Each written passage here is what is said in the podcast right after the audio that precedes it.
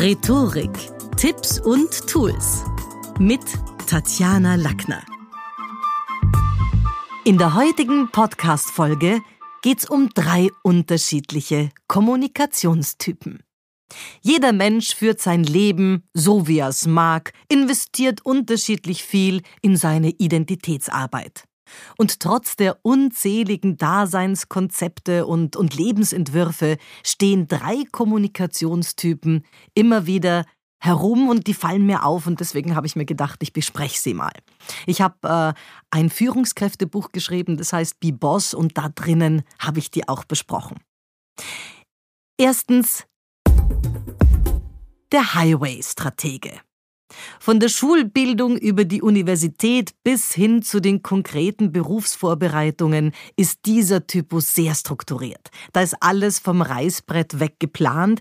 Das sind zum Teil Studenten, die mir auch schon im ersten Semester gegenüber sitzen und alles geplant haben. Da ist jetzt Lernen, Hausarbeit schreiben, Auslandssemester, hier Verlobung, Heiratsantrag, Scheidung. Also da ist alles schon, schon durchgeplant, Familienplanung auch schon mitgedacht, wann kommen die Kinder.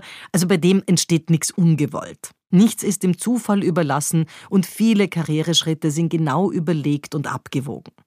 Der Vorteil ist, am Highway auf der Autobahn ist man natürlich schneller bei seinen Zielen, naja, vom, vom Hinterland und den Menschen und den Landschaften sieht man natürlich auf der Autobahn meistens ein bisschen weniger. Das heißt, dem sein Motto ist, das Ziel ist das Ziel. Nachteil? Man erreicht sein Ziel möglicherweise schneller mit hohem Tempo, aber vor lauter vorausschauende Lebensplanung hat er dann manchmal zu wenig Platz auch für spontane Ausflüge, zu wenig Raum für jetzt in dem Moment im Jetzt sein oder hier auch genießen und eben Erfahrungen abseits der Schnellstraße. Auf der anderen Seite sind es Menschen, die natürlich Sicherheitsdenker sind, sich an Spielregeln halten. Auf der Autobahn ist es auch manchmal leichter, die Dinge zu überblicken, weil es klar ist, da gibt es jetzt keine großen Ampeln, Kurven, sonst was. Und die Straße ist asphaltiert, die Tankstellen sind angeschrieben, also überall ist es logischer als im Leben des zweiten Typus, nämlich des Offroader.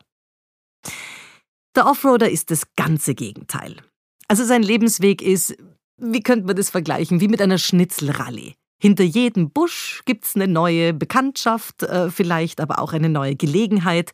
Der Lebensweg, der führt da in in ganz andere Bereiche. Fun-Faktor ist für den Offroader wichtig und wie bei der Schnitzeljagd folgt er den unmittelbaren Spuren und hofft, dass hinter der nächsten Ecke wieder eine Chance oder eine Erkenntnis auf ihn wartet.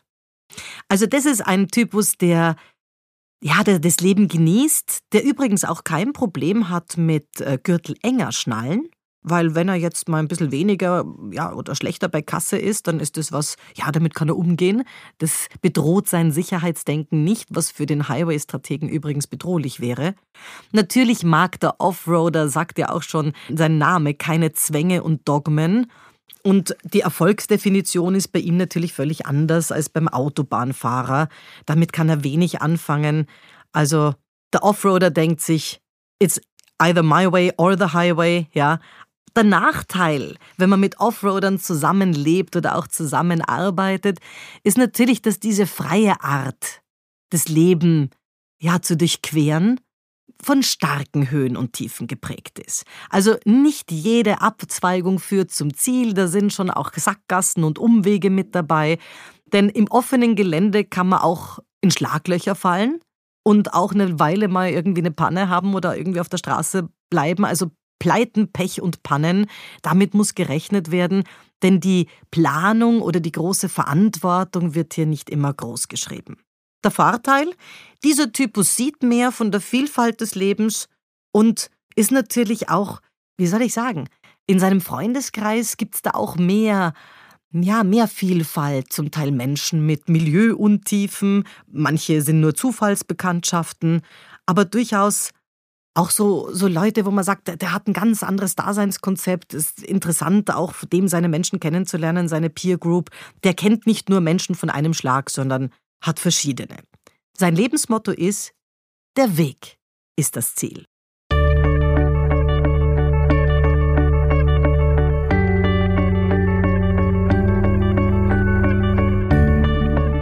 Und bei den beiden, wenn man sich die anschaut, den Highway-Strategen und den Offroader, dann kann man schon sagen, also klischeekorrekt gibt es natürlich auch gewisse Jobs, wo man sagt, da wird der jetzt wahrscheinlich eher zu Hause sein. Oder das wäre auch besser, wenn jemand, ähm, ich nehme jetzt mal einen Bilanzbuchhalter.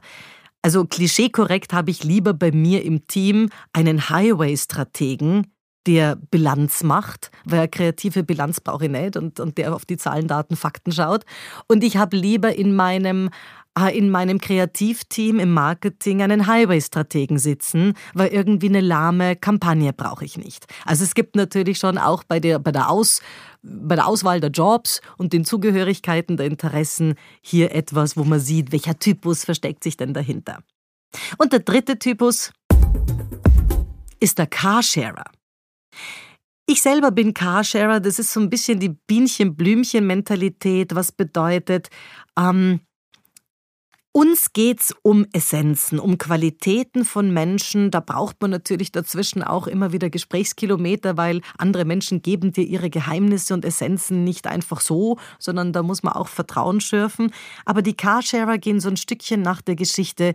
Wenn ich bei mir im, im, im Haus schaue, also wenn mir zum Beispiel einer unserer Lektoren, Frank Hoffmann, wenn mir Frank Hoffmann, der doch viele Jahre in Österreich bekannt war für die Fernsehsendung Trailer, das war eine Cineastensendung und Frank war viele Jahre lang Cineast, äh, wenn der mir einen Film empfohlen hat, dann war die Wahrscheinlichkeit groß, dass ich ihn mir angeschaut habe.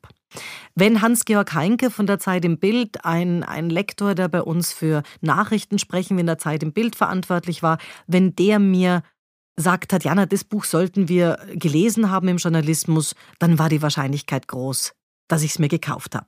Also immer bestäubt durch die Idee von einem anderen Menschen hat sich dann das Verhaltensmuster auch geändert.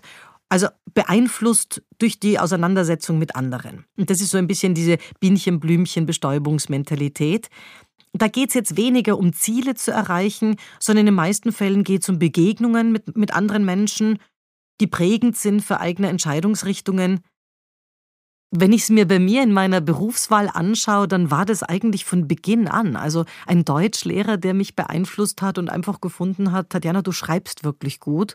Du solltest unbedingt auch beim Redewettbewerb mitmachen. Das war dann das, wo ich mit 14 meinen ersten Redewettbewerb gewonnen habe. Oder jemand, der eben dann gesagt hat, du hast eine richtig gute Stimme.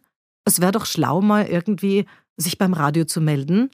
Das war dann auch der Zeitpunkt, wo ich einem Moderatorenwettbewerb äh, teilgenommen habe und den zum Glück auch gewonnen habe. Und dann haben die Radiojahre begonnen. Also so immer ein bisschen beeinflusst durch andere Menschen im Sinne von Austausch, Informationen, Erkenntnisse, Standpunkte. Das ist was, was wichtig ist für den Carsharer. Der Nachteil? Die Auseinandersetzung mit anderen kostet Zeit und erfordert auch manchmal Geduld weil man eben die neuen Ideen oder Eindrücke sammeln muss und da auch in Gesprächen, wer da schnell ungeduldig ist, wer sagt, bringt man nichts, wertlos, wertlos, ja, der kommt zu gewissen Essenzen möglicherweise auch nicht. Und außerdem finden sich mit den Jahren frustrierenderweise gar nicht mehr so viele Diskussionspartner oder Autoren, die völlig frisches Denken. Was vielleicht auch, wenn ich es jetzt bei mir anschaue, der Grund ist, warum ich diesen zweiten Podcast-Kanal Talk mit Tatjana betreibe, weil ich da einfach die Möglichkeit habe, mit spannenden Menschen zu sprechen aus, aus ganz anderen Disziplinen, in denen ich gar keine Ahnung habe. Also wenn ich jetzt denke an ah, die preisgekrönte Wissenschaftlerin Reni Schröder, die ich dort eingeladen habe, Konrad Paul Lissmann, viele, viele andere Denker und auch Autoren, Kollegen, die mir da auch ein Stückchen neue Sichten neue Sichten ermöglicht haben und die ich dann gerne auch mit meinen Podcast-Hörern im Talk mit Tatjana teile. Der Vorteil ist natürlich, dass man, wenn man von anderen lernt, bereits Informationen übernehmen kann, Tipps übernehmen kann und daraus natürlich eine gewinnbringende eigene Entwicklung vorantreibt. Das ist ja letztlich auch die Idee von Mentoren im Job zum Beispiel, die ja auch nichts anderes sind als gute Berater, ich selber bin Trainer, da ist man auch sehr oft der gekaufte Freund. Und das Lebensmotto für die Carsharer ist ganz bestimmt Weg und Ziel kreuzen einander. Fazit? Was sind Sie? Sind Sie Carsharer? Sind Sie Offroader oder doch Highway-Stratege? Und ja, natürlich, es gibt jede Menge Mischformen und viele haben sich auch verändert über die Jahre. Ich kenne auch unter meinen Trainern etliche, die waren früher Highway-Strategen und sind heute durchaus gemäßigte Carsharer. Also einfach mal in Zukunft die Menschen, mit denen man zusammenarbeitet und sich selbst auch ein Stückchen danach anzuschauen, welcher Kommunikationstyp sitzt mir gegenüber.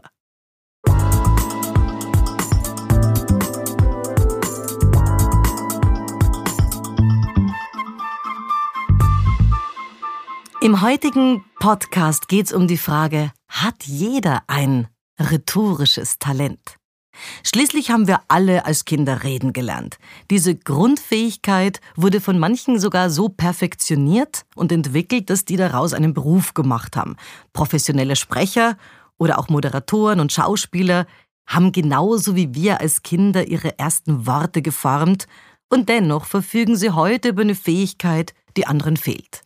Dann gibt's natürlich da immer so ein Gemauschel in den Branchen, dass ein Schauspieler kein Sprecher ist. Sprecher wollen natürlich nicht Moderatoren sein, weil ein Moderator kann eben reden. Ein Sprecher, ein Moderator könnte jetzt nicht unbedingt eine Sendung wie Ö1 oder wie das Universum sprechen. Ein Sprecher dafür schon moderieren. Also da gibt's dann schon auch so Hahnenkämpfe. Aber reden haben wir alle gelernt.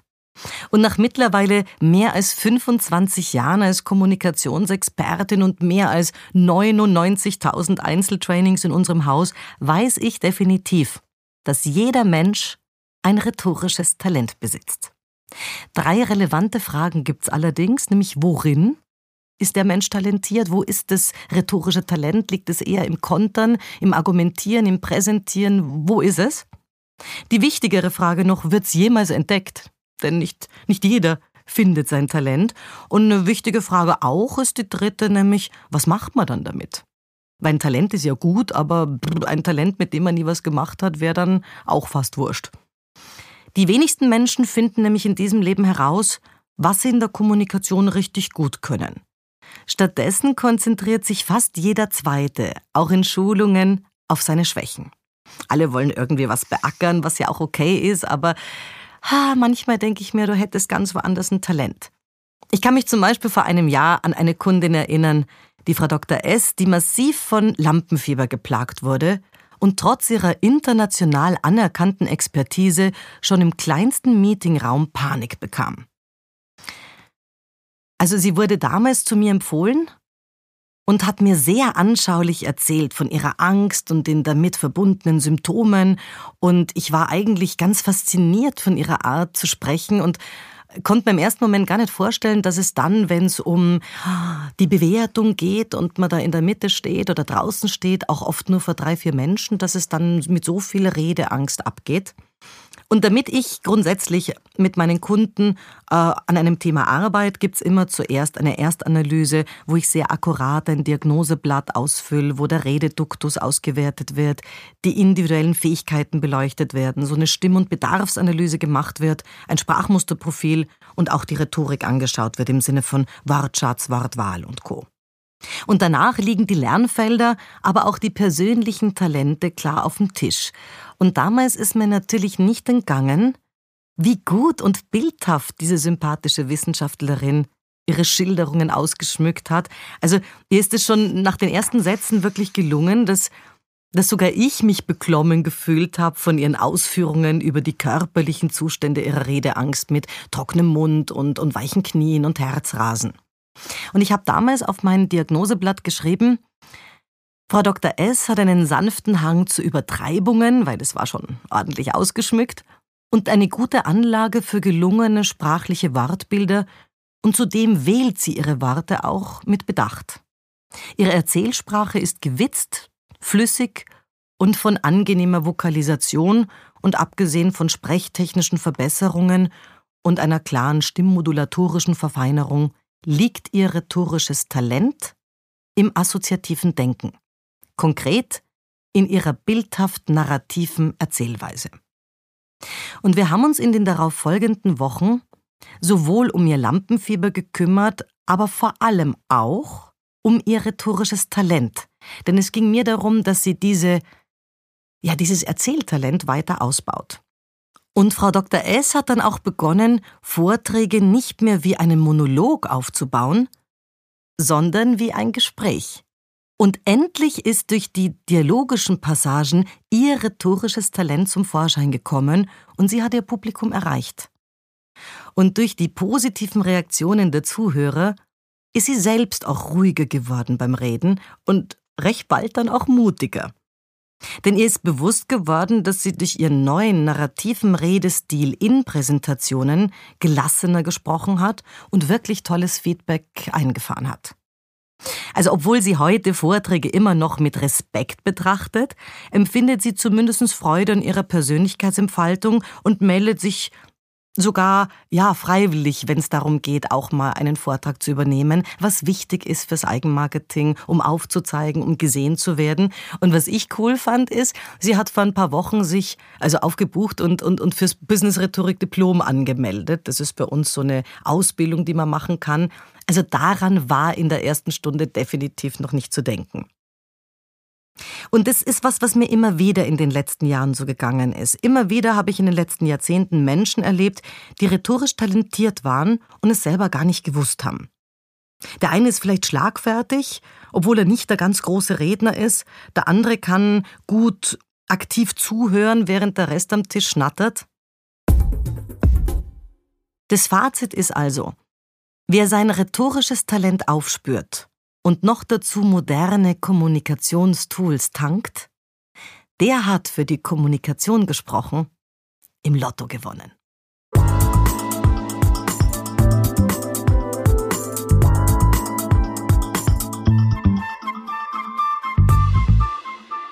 Heute geht's um Scheinargumente und Alibi-Meinungen und vorgeschobene Gründe.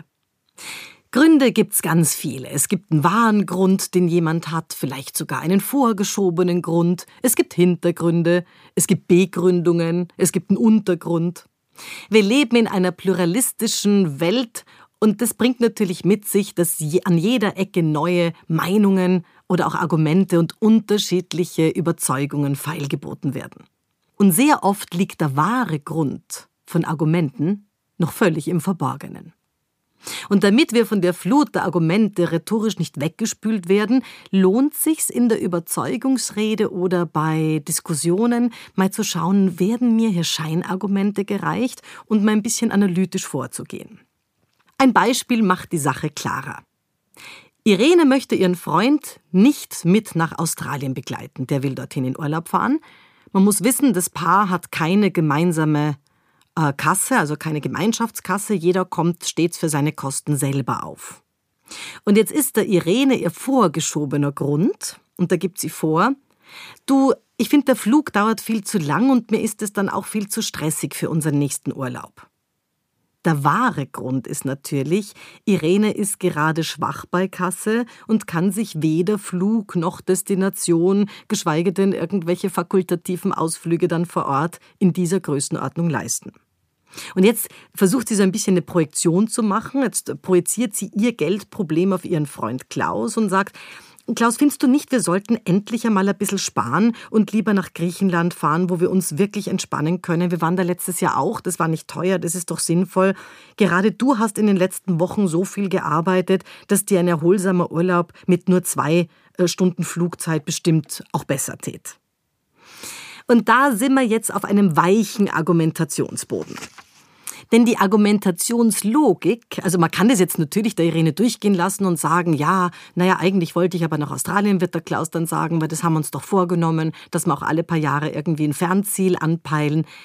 Aber in Wahrheit wird ihm hier ja was vorgeschoben. Die Irene hat kein Geld, das ist der Punkt, und äh, die Flugzeit, um die geht's gar nicht. Also die Argumentationslogik von Irene ist relativ schwach, denn wenn man sich das mal genauer anschaut, wenn sie jetzt endlich sparen wollte, dann müsste sie im Vergleich ja gar nicht dieses Jahr auf Urlaub fahren oder vielleicht dieses Jahr auslassen, weil sich dann nächstes Jahr wieder ausgeht. Denn die waren ja, hat sie gesagt, letztes Jahr im Sommer in Griechenland. Also darum scheint es nicht zu gehen. Deswegen wäre das jetzt eine, eine clevere Taktik vom Klaus. Es gibt in der Rhetorik sowas wie die Was wäre wenn Taktik, mit der man andere Menschen aushebeln kann. Also die Was wäre wenn Taktik, die legt häufig den wahren Grund frei. Wie könnte jetzt bei unserem Pärchen ausschauen? Würde Klaus seiner Irene den Australienaufenthalt samt Flug zahlen, dann wäre die Dauer des Fluges für Irene bestimmt nimmer das Problem, um da jetzt und Grund genug, um zu Hause zu bleiben. Wenn Sie sich also in einer Diskussion befinden und das Gefühl haben, die Argumente, die mir da gereicht werden, um die geht's doch gar nicht, dann würde ich mal abtasten nach, wo ist denn hier der wahre Grund? Also hinter jeder Meinungsäußerung steckt mindestens ein wahrer Grund für eine Ablehnung oder Zustimmung. Und das ist dann oft in der Nachbarschaft des vorgeschobenen Grundes. Menschen verstecken sich gerne hinter Alibi-Meinungen und die lenken dann auch mit Scheinargumenten vom eigentlichen Problem ab. Manche wissen nicht einmal, dass sie sich da auch ein Stückel selber belügen. Sowas gibt's natürlich auch. Und überlagert werden diese beiden Gründe, der wahre Grund und der vorgeschobene, dann vielleicht durch so eine Projektion, wo jemand versucht, äh, dem anderen irgendwas madig zu machen. Also wenn jemand jetzt gerade selber eine Fastenkur macht und dann plötzlich alle in seiner Umgebung auffordert, mal über ihre eigenen Essgewohnheiten nachzudenken. Wir haben das ja auch oft bei, bei ehemaligen Rauchern. Die rauchen jetzt nimmer und dann wollen sie überhaupt nimmer, dass, ja, dass alle anderen das auch machen und werden plötzlich militanter, als sie vorher waren. Das Fazit, es ist nützlich, den wahren Grund einer Beweisführung zu entlarven. Das ist bei Gericht übrigens was, was sogar essentiell ist und dort auch gemacht wird, klarerweise. Aber auch in der Kindererziehung, bei der Partnerschaft, im Job, dem, dem Chef gegenüber. Gesprächsanalyse ist hier die Devise.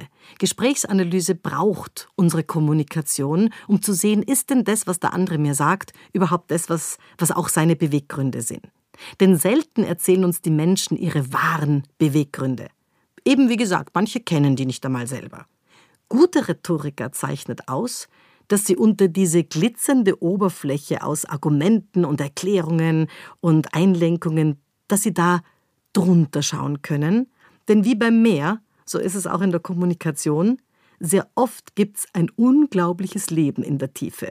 Manchmal lohnt sich deshalb ein analytischer Tauchgang.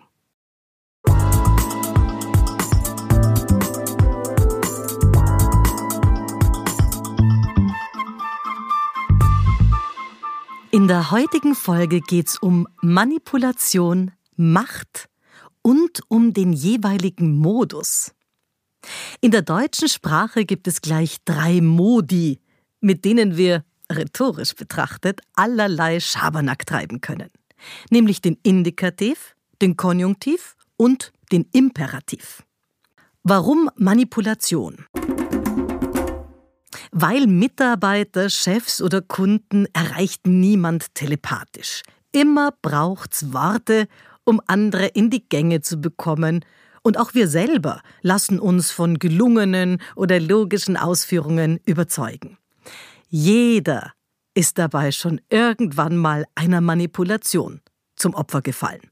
Die Werbung zückt verschiedene Verführungsstrategien und beeinflusst unser Handeln. Warum Macht?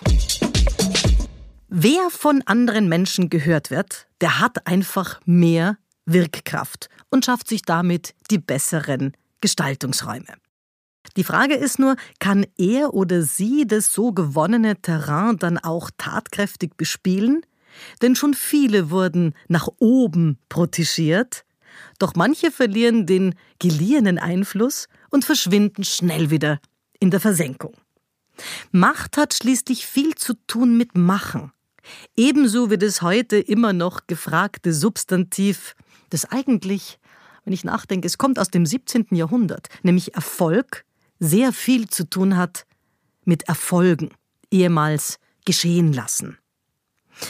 Wie kraftvoll die Mischung dieser Aussageformen, nehmen wir mal den Indikativ und Imperativ sein kann, das erkennt der literarisch gebildete Leser bereits im Prolog von Goethes Faust. Wie heißt es dort so schön? Der Worte sind genug gewechselt, lasst mich auch endlich Taten sehen. Und damit sind wir beim Indikativ. Der Indikativ ist mal grundsätzlich eine Aussageform, mit der wir die Wirklichkeit darstellen, und ich habe kürzlich im, in einem Magazin, das heißt Hohe Luft, einen lesenswerten Artikel gefunden, der sich genau mit diesem rhetorischen Kniff des normativen Indikativs befasst. Also wie kann ich das in ein Beispiel gießen? Bundespräsident, ehemals Bundespräsident äh, Alexander van der Bellen wurde anlässlich der Ibiza-Affäre und der Ibiza-Videos zitiert, als er 2019 das Sittenbild des damaligen Vizekanzler Strache und seiner ganzen Konsorten da mit den Warten kommentierte. So ist Österreich nicht. Aber leider genauso hat sich Österreich gezeigt. Und die Alpenrepublik war das nicht nur im Fall von Ibiza, sondern auch von Buwog oder BVT-Affäre, dem KH Nord, der Novomatic-Führungsbesetzung und vielen anderen Gelegenheiten.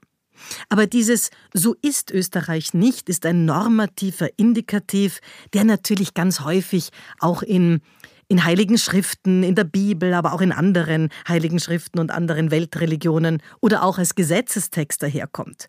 Zum Beispiel die Würde des Menschen ist unantastbar.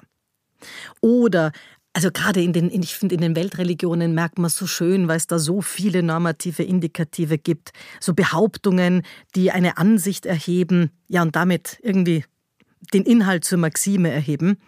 Der Mensch lebt nicht vom Brot allein.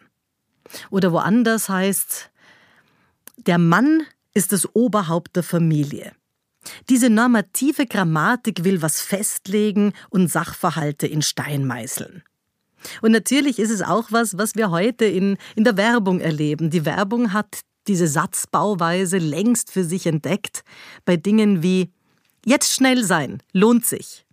Also es helfen Worte wie Mann, soll, ist, das sind alles so Allgemeinschauplätze, die irgendwas eben als Aussage für alle gelten lassen wollen. Selbst moralisch integre Menschen lassen sich manchmal vom normativen Indikativ blenden und begehen, wenn die Gelegenheit günstig ist, dann vielleicht doch eine Notlüge oder sie schlagen eine fragwürdige Gangart ein, denn, naja, der Zweck heiligt schließlich die Mittel.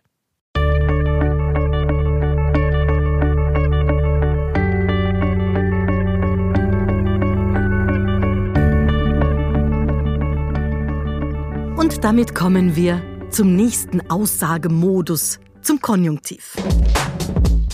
Die Möglichkeitsform, die ist besonders dann rhetorisch wirksam, wenn man etwas in Aussicht stellen will, was jetzt noch gar nicht überprüfbar ist. Also zum Beispiel, wäre ich du, dann würde ich das Geld nehmen und einfach kündigen. Ob der Ratschlag von dem Freund, der behauptet, er würde die Abfertigung nehmen und stattdessen auf eine sichere Anstellung verzichten, wahr ist und ob er das dann in Wirklichkeit machen würde, wissen wir natürlich nicht.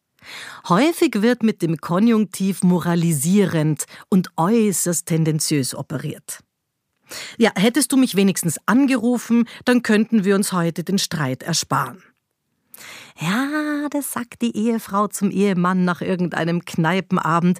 Aber die Wahrheit ist doch, dass die Ehefrau nach dem Weggehen von ihrem Ehemann und nach dem in der Kneipe sitzen, ja wahrscheinlich auf jeden Fall verschnupft gewesen wäre, egal ob er sich jetzt um Mitternacht telefonisch gemeldet hätte oder nicht.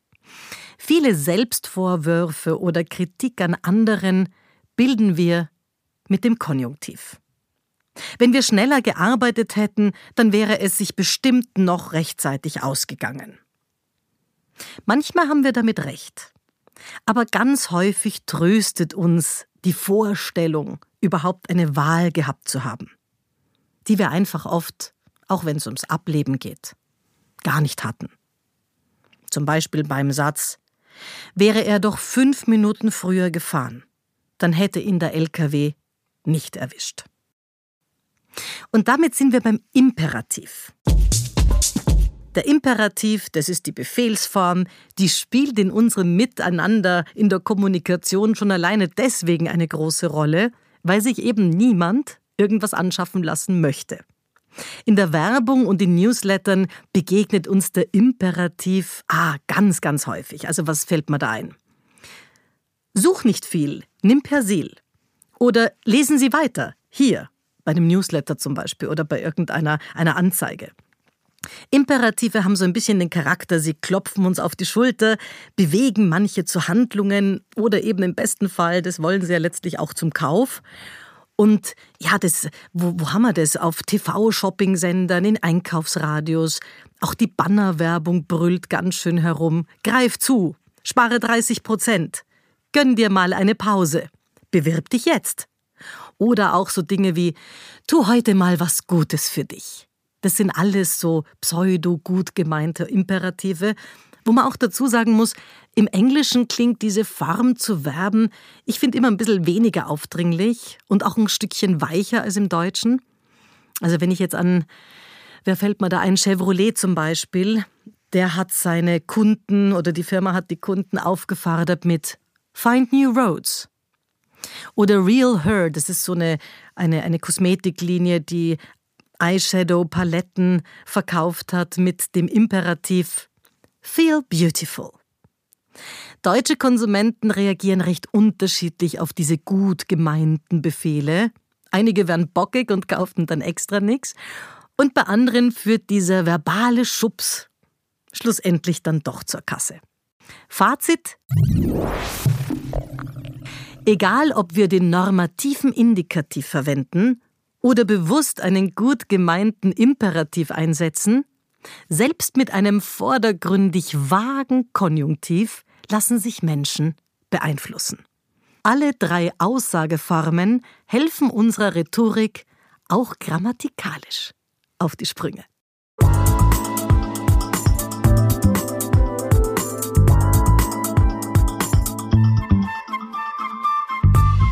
Heute geht's um die Stolpersteine beim Führen und Kommunizieren. Ich habe vor vielen Jahren ein Führungskräftebuch geschrieben, das hieß B-Boss, Stolpersteine beim Führen und Kommunizieren. Und da geht es so ein Stückchen darum, was müssen Führungskräfte vor allen Dingen auch in der Kommunikation loshaben. Denn Faktum ist, 80 Prozent unserer Tätigkeit erledigen wir Führungskräfte in Kommunikationssituationen. Wir stecken in einer, wir bereiten uns auf eine vor, kommen aus einer. Und jetzt ist natürlich klar, wenn 80 Prozent unserer Tätigkeit beim Führen die Kommunikation einnimmt, dann haben wir natürlich mit 80 Prozent die Chance, es genau dort in den Sand zu setzen. Und da will ich heute ein bisschen Hilfestellung geben. Denn vor lauter Tagesgeschäft und Stress vergessen gerade, finde ich, junge Führungskräfte die eigene Horizonterweiterung, die eigene Weiterbildung und natürlich auch so ein bisschen den Blick über den fachlichen Tellerrand zu anderen Berufsnachbarn.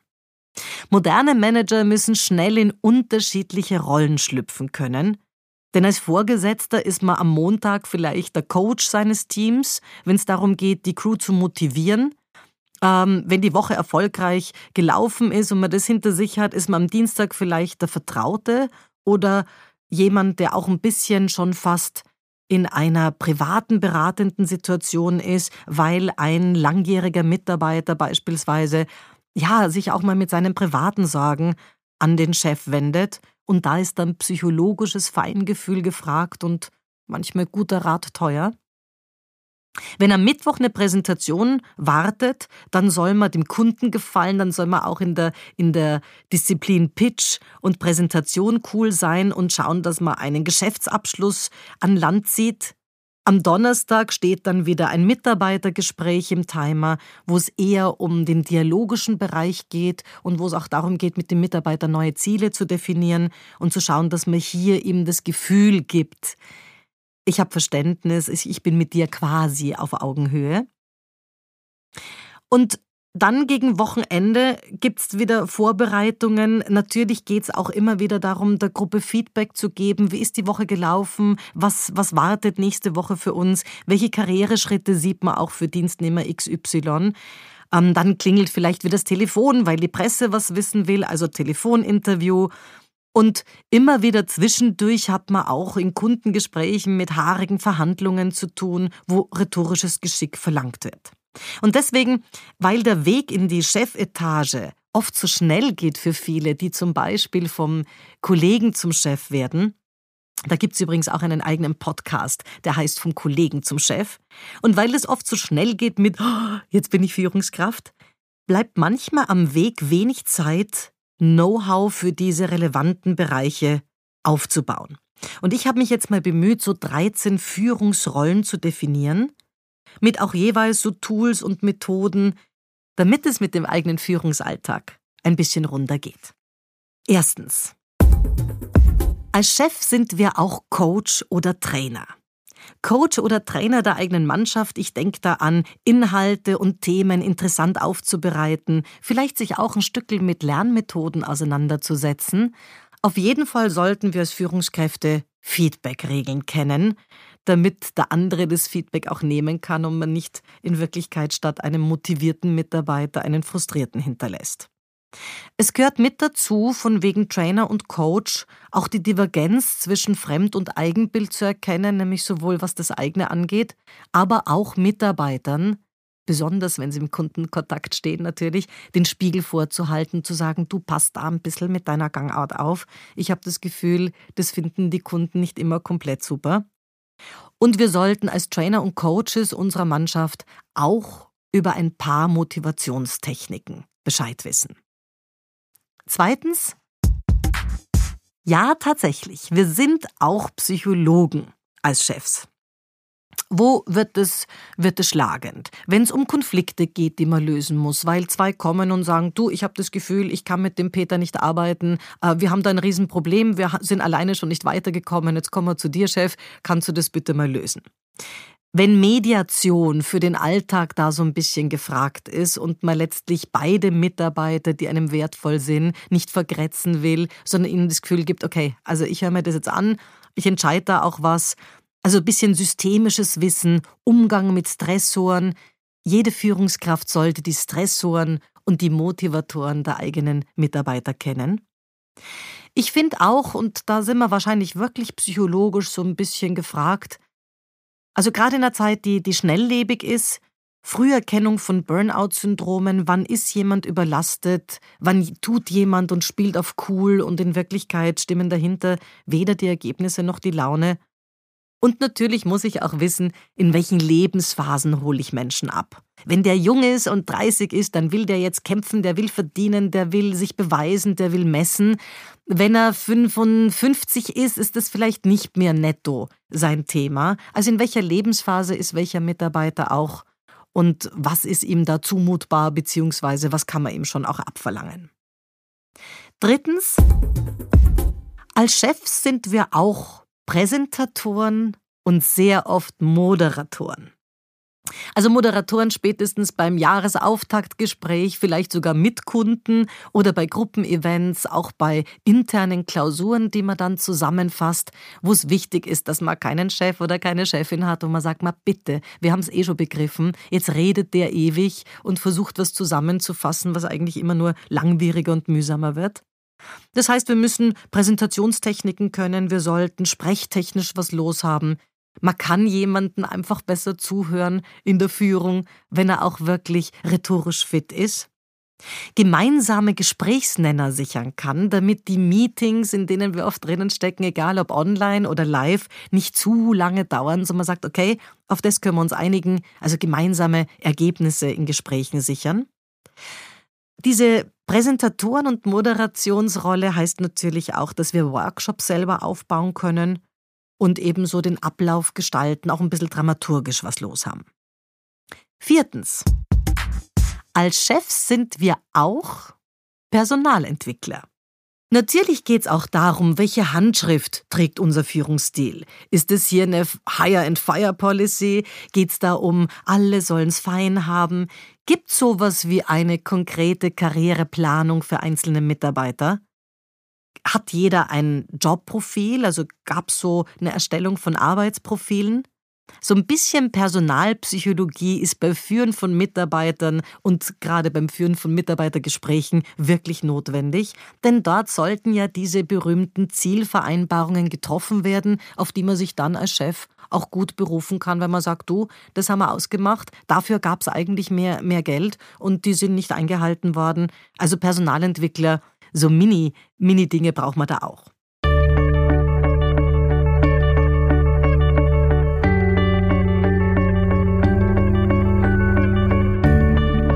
Als Chefs sind wir auch Rhetoriker.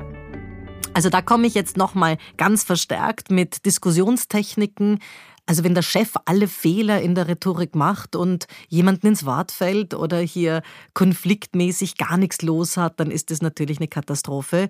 Ich will nochmal darauf hinweisen, wie wichtig sprechtechnische Grundlagen sind, damit man jemanden eben auch zuhören kann, auch die Stimme fein ist, dass man verbale Untergriffe im Team rhetorisch clever deeskalieren kann Natürlich braucht man für Kundengespräche auch eine gute Fragetechnik und Know-how auch übers Nein sagen können, damit uns nichts zurück auf den Schreibtisch delegiert wird, also sich auch abgrenzen können. Ich finde es wichtig, auch den Umgang mit Kommunikationsblockaden zu kennen. Wenn jemand im Team bockig ist und sagt, nein, ich muss aber heute früher gehen, Überstunden mache ich eh keine, wird eh nichts ausbezahlt. Also wie geht man auch mit den Knappigen um, und vor allen Dingen Besprechungsmanagement steuern können, damit dort nicht Zeit flöten geht und wir unendlich viele Stunden bezahlterweise unsere Mitarbeiter in irgendwelchen Sitzungen hocken und dort eigentlich ja nur noch die Hälfte mitnehmen. Sechstens. Als Führungskräfte sind wir auch Steuerberater. Selbstverständlich. Gewisse betriebswirtschaftliche Zusammenhänge zu kennen, ist immer von Vorteil, ganz egal, ob es ein Finance-Team und eine ganze Abteilung gibt, die das macht. Aber wir sind ja letztlich auch unseren eigenen Profit Centers oder unseren eigenen MBOs hier ja, verpflichtet, dass die Bilanz richtig interpretiert wird, dass steuerliche Vorteile genutzt werden, dass die Budgets, die uns anvertraut werden, nicht überzogen werden und natürlich auch so ein bisschen selber Erfolgsrechnungen prognostizieren zu können, einen Forecast geben zu können, wenn man drüber auch noch jemanden sitzen hat, ist notwendig. Wenn man selbstständig ist, ist es lebensnotwendig sogar. Siebentens. Als Führungskräfte sind wir auch Verkäufer. Klar ist Akquisition wichtig, denn letztlich müssen wir ja irgendwie das alles erwirtschaften und in Kundengesprächen verkaufen können. Eine Einkaufsstrategie auch zu kennen, eine Warnpräsentation, wie präsentieren wir gewisse Dinge. Auch wenn es dafür eigene Abteilungen gibt, finde ich es wichtig, um mitreden zu können, da ein Stückel was auch zu wissen.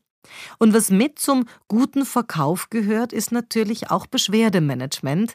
Denn wenn eine Reklamation kommt, ist es sehr oft eine Gelegenheit, um Kunden näher an sich zu binden, weil das einfach gut gelaufen ist und der Kunde sagt, du ganz ehrlich, ich habe mich dort beschwert, ich habe mich geärgert gehabt, aber so wie die das gemacht haben, also pff, ich finde das wirklich, ich fand das fair, ich fand das astrein, ich bin da gern wieder Kunde.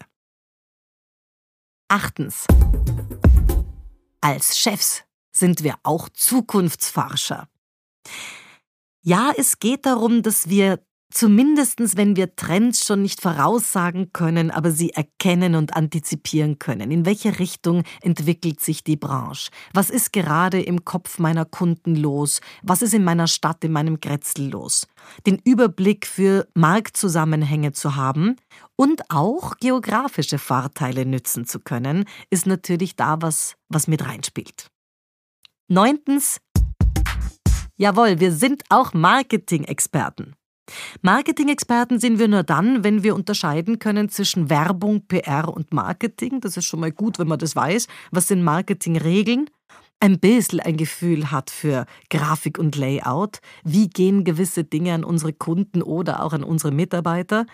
Vielleicht auch vom Corporate Design eine Ahnung hat bisschen auch von Zielgruppenverhalten, also die eigene Zielgruppe analysieren zu können. Letztlich in einer Welt, wo so viel auch viral geht, wo es Podcasts, Vodcasts, Erklärvideos, Homepages, Intranet auch für die eigenen Mitarbeiter gibt, ist es auch wichtig, so ein bisschen eine Marktforschung, ich meine ich, ist ein großes Wort, aber so ein bisschen auch zu wissen, was wollen die eigentlich von uns haben, um eine Wettbewerbsstrategie aufsetzen zu können. Und vier haben wir noch. Zehntens, wir sind natürlich auch Projektmanager. Da ist alles zu Hause, was strategisches Planen, betrifft, Etappenziele zu formulieren. Ja, wir müssen Dinge und Ergebnisse auch eintreiben. Immer wieder, es gibt viele Führungskräfte, die nicht nur irgendwo in der Teppichetage sitzen, sondern selber noch stark im operativen Geschäft eingebunden sind. Die müssen organisieren können, die müssen auch Kontrollmechanismen haben und wissen, wo reicht die Stichprobe, wo reicht die Ergebniskontrolle, wen muss ich vielleicht auch begleitend führen, heißt immer auch kontrollieren. Elftens. Manchmal sind wir sogar Journalisten. Und das bedeutet, ich finde es wichtig, wenn man als Führungskraft so die Grundlagen des Journalismus weiß. Wie kann ich schnell einen Sager produzieren? Wie kann ich einen Header formulieren oder auch schreiben? Was gibt's so an PR-Textgestaltung oder Schreibstil? Natürlich muss man da jetzt nicht unendlich viele Kurse machen, aber so der Umgang mit Medienfragen, wenn mal ein Telefoninterview daherkommt, finde ich schon wichtig, dass man die Do's und Don'ts ähm, im Medientraining kennt, ein Pressegespräch auch selber vorbereiten kann vielleicht sogar unter Zeitdruck titeln und texten kann.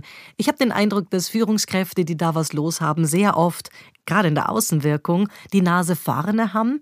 Und die Außenwirkung ist ja dann nicht immer nur die, wo die Kunden drauf anspringen, sondern wo sehr oft die eigenen Mitarbeiter sagen, du, ich habe gestern unseren Chef gesehen in der Zeit im Bild oder ich habe ihn dort, ich fand das richtig gut. Also wer da was kann, überzeugt auch die eigene, die eigene Crew. Der vorletzte Punkt, zwölftens. Manchmal sind wir auch Rechtsanwälte.